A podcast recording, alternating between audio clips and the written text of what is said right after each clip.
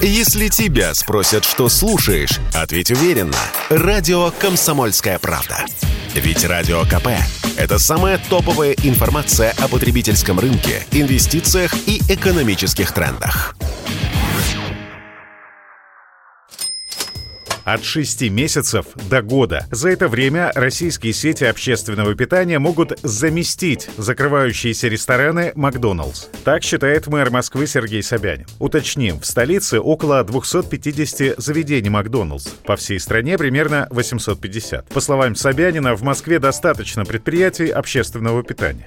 Конечно, это неприятно. Многие привыкли ходить в Макдональдс, есть бургеры, но надо иметь в виду, что в Москве 12 тысяч предприятий общественного питания. Всю эту сеть можно спокойно заместить нашими отечественными предприятиями.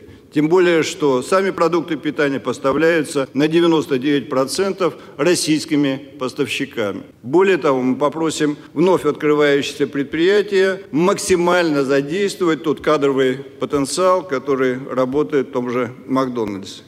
Сообщение о приостановке деятельности американской сети в России также прокомментировал зампред Совбеза Дмитрий Медведев. У себя в соцсетях он передал привет Макдоналдс и заявил следующее, цитирую. «Котлеты и булки, причем отличного качества, мы производить и сами умеем. Этим, кстати, могли бы заняться бизнесмены, которые оказались под санкциями». Конец цитаты. И действительно, чего-то экстраординарного Макдоналдс не предлагает, считает президент Федерации рестораторов и ательеров России Игорь Бухаров. В разговоре с Радио КП он выразил уверенность, что рынок быстро предложит альтернативу свято место пусто не бывает. На спрос будет всегда предложение. Любой ресторан сегодня этот бургер готовит в той или иной степени. Может быть, это нету такого стандарта, как это делает Макдональдс, потому что у него там свои булочки и так далее. Эти булочки производятся тоже сегодня на этом рынке. Это не эксклюзив. То же самое вы можете их покупать и покупать отдельно котлеты и делать тот же соус и все что угодно. И листья салата есть, сыр специально, который нарезанный. Все это, все это может готовиться. Ничего в этом оборудовании сверхэксклюзивного нету. Если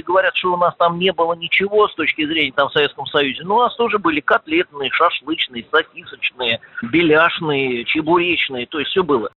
Тем не менее, как показывают исследования, в разы привлекательнее для детей оказывается еда, завернутая в упаковку от Макдоналдс, нежели те же самые продукты в обычной обертке. Так в чем же секрет? Радио КП пояснил ресторанный критик Дмитрий Алексеев успех Макдональдса в сильной, умной, продуманной рекламной стратегии. То есть это колоссальное обилие рекламы. Большинство развиваются с американского печатного станка. То есть под минимальные кредиты они дают на развитие сетей, в том числе за рубежом. И когда потребитель видит, что несется новая, новая, новая модная акция, то есть он все равно, конечно, зайдет в эту сеть. Но и очень много интересных умных акций. То есть если посмотреть у Макдональдса, у них постоянно сезонные какие-то продукты, сезонные необычные экзотические блюда. Человеку так и хочется зайти, э, посмотреть что-то новое от старого, хорошо узнаваемого бренда.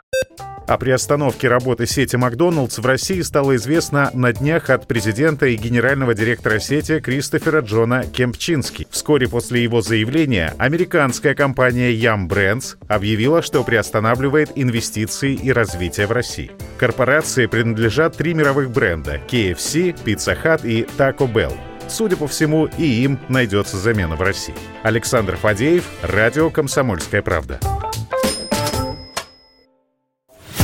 Если тебя спросят, что слушаешь, ответь уверенно.